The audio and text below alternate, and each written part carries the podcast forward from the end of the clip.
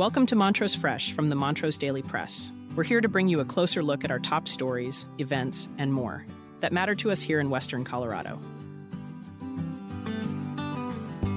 Today, we dive into the evolving landscape of Montrose's dining scene, spotlighting a significant moment that encapsulates both the potential for growth and the ongoing debates surrounding municipal investments in local businesses. Before we jump in, a quick message. Today's episode is brought to you by Elevate Internet. Whether it's for your home or your business, they offer the best speeds at the best price. Right now, if you refer a friend, you can get $25 off. Give them a call for more information at 844 386 8744 or visit them at elevateinternet.com to learn more.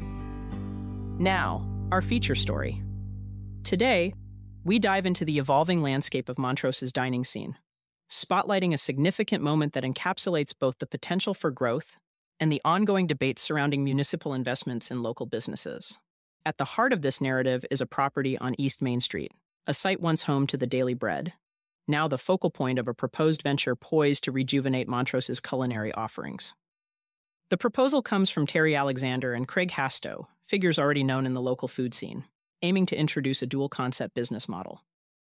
This venture includes the revival of Stockman's, a nod to local heritage through a Western steakhouse, and the introduction of Ruby June restaurants, a collective promising a diverse culinary experience.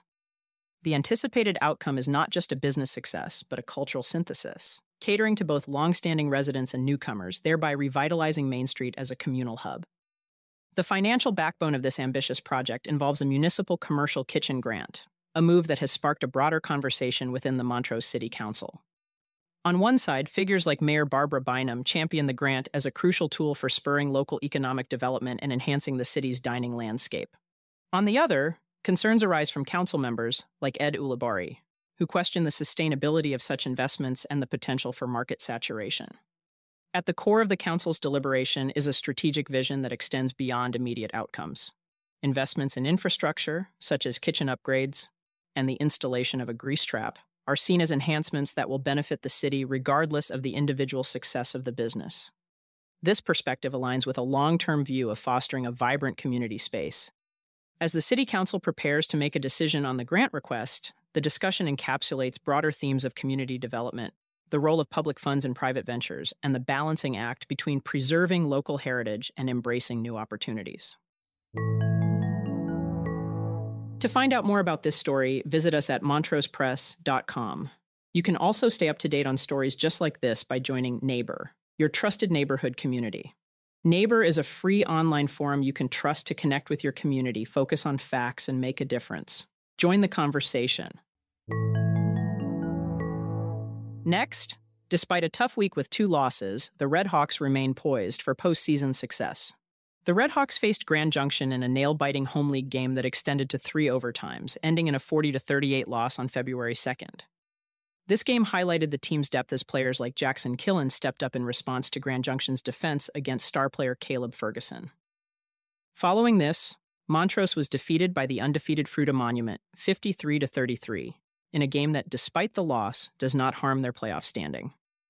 Looking ahead, the Redhawks have a series of winnable games that could improve their playoff seeding. They face Delta and Alamosa in non league action, followed by crucial matches against Grand Junction on February 13th and Durango on February 16th. Additionally, a postponed game against Battle Mountain is now set for February 17th. These upcoming games are critical for the Redhawks as they aim to secure a favorable position in the Class 5A state tournament. That's all for today. Thank you for listening. For more information on any of these stories, visit us at montrosepress.com and don't forget to check out our sponsor, Elevate Internet. Visit them at elevateinternet.com to learn more.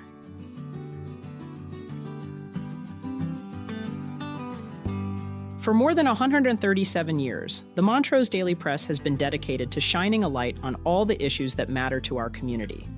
Go to montrosepress.com to subscribe for just $1.99 per week for our digital edition. You'll get unlimited access to every story, feature, and special section. Thank you, and remember to tune in again next time on montrosepress.com or wherever you listen to podcasts.